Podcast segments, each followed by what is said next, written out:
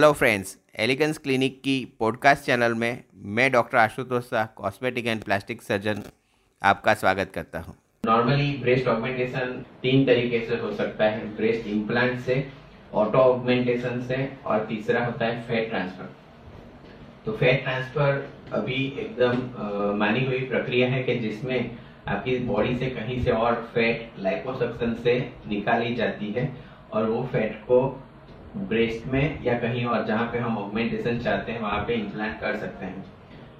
Fat grafting एक ऐसी procedure है, अच्छी ट्रेनिंग के साथ अगर की जाती है तो वो फैट वहाँ पे परमानेंटली रह जाती है और वो पार्ट को वॉल्यूम दे सकती है।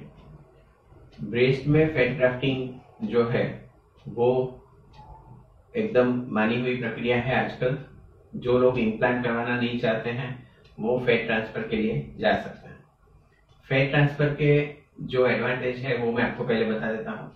उसमें आपके शरीर की खुद की फैट यूज़ की जाती है। जहाँ से फैट ली जाती है मोस्टली एब्डोमेन से ली जाती है तो वो पेट पार्ट का आपका लाइपोसक्शन हो जाता है।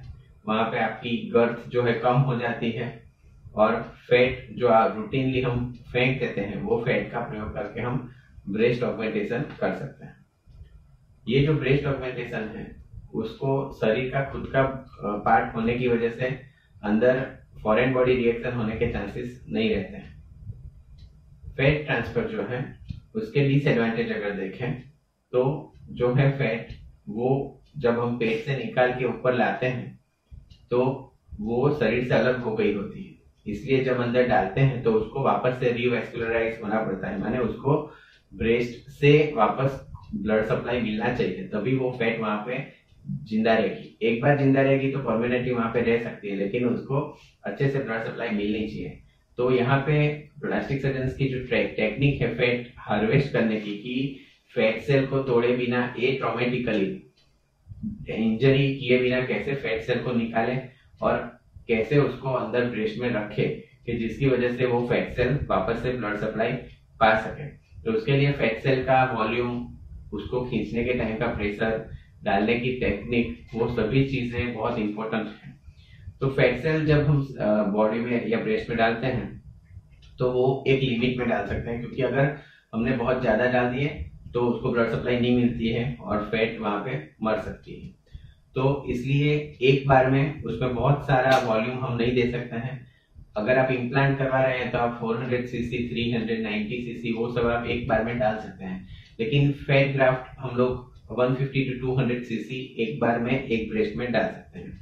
तो फैट ग्राफ्टिंग से अगर आप ब्रेस्ट ऑगमेंटेशन करवाना चाहते हैं और अच्छा रिज़ल्ट पाना चाहते हैं तो आपको दो या तीन सीटिंग करनी पड़ सकती है। दूसरा, जो फैट अगर सर्वाइव नहीं होती है तो उसकी तेल की गांठ बन सकती है या सिस्ट बन सकती है। यूजुअली वो कुछ तकलीफ़ नहीं करती है, हम उसको बाद में सिरिंज से निकाल भी सकते हैं। फैट ग्राफ्टिंग के अंदर काफ़ी बार कैल्सिफिकेशन बनती है, जो मरी हुई फैट है उसके अंदर। तो आ, काफ़ी बार लोग ऐसा बोलते हैं कि अगर ब्रेस्ट में जब कैंसर होता है तो ब्रेस्ट कैंसर का जो कैल्सिफिकेशन है और ये फैट ग्राफ्टिंग का कैल्सिफिकेशन है वो अलग करने में तकलीफ़ पड़ती है। लेकिन आजकल अच्छी एम आर मशीन और उसकी वजह से दोनों कैल्सिफिकेशन अलग करके हम फाइंड आउट कर सकते हैं कि ब्रेस्ट कैंसर है कि नहीं है। लेकिन वो एक दिमाग में टेंशन सा बना रहता है जबकि ब्रेस्ट इम्प्लांट में ऐसी कोई तकलीफ़ नहीं होती है। ब्रेस्ट इम्प्लांट नॉर्मली ब्रेस्ट के पीछे या तो मसल के पीछे रहता है तो वो नॉर्मली ब्रेस्ट की जो कैंसर स्क्रीनिंग है, उसको बिल्कुल डिफिकल्टी नहीं करता है। तो यहाँ पे इम्प्लांट का ये एडवांटेज है। फैट ग्राफ्टिंग जो है, उसके लिए आपको एकदम मिनिमम स्कार्स लगते हैं। इसलिए जो अनमेरिड लड़कियाँ हैं, या जो लोग ऐसे चाहते हैं कि इम्प्लांट का जो स्कार आता है, वो नहीं बने तो उसके लिए ब्रेस्ट ऑगमेंटेशन एक अच्छा ऑप्शन है फैट ग्राफ्टिंग से करने के लिए।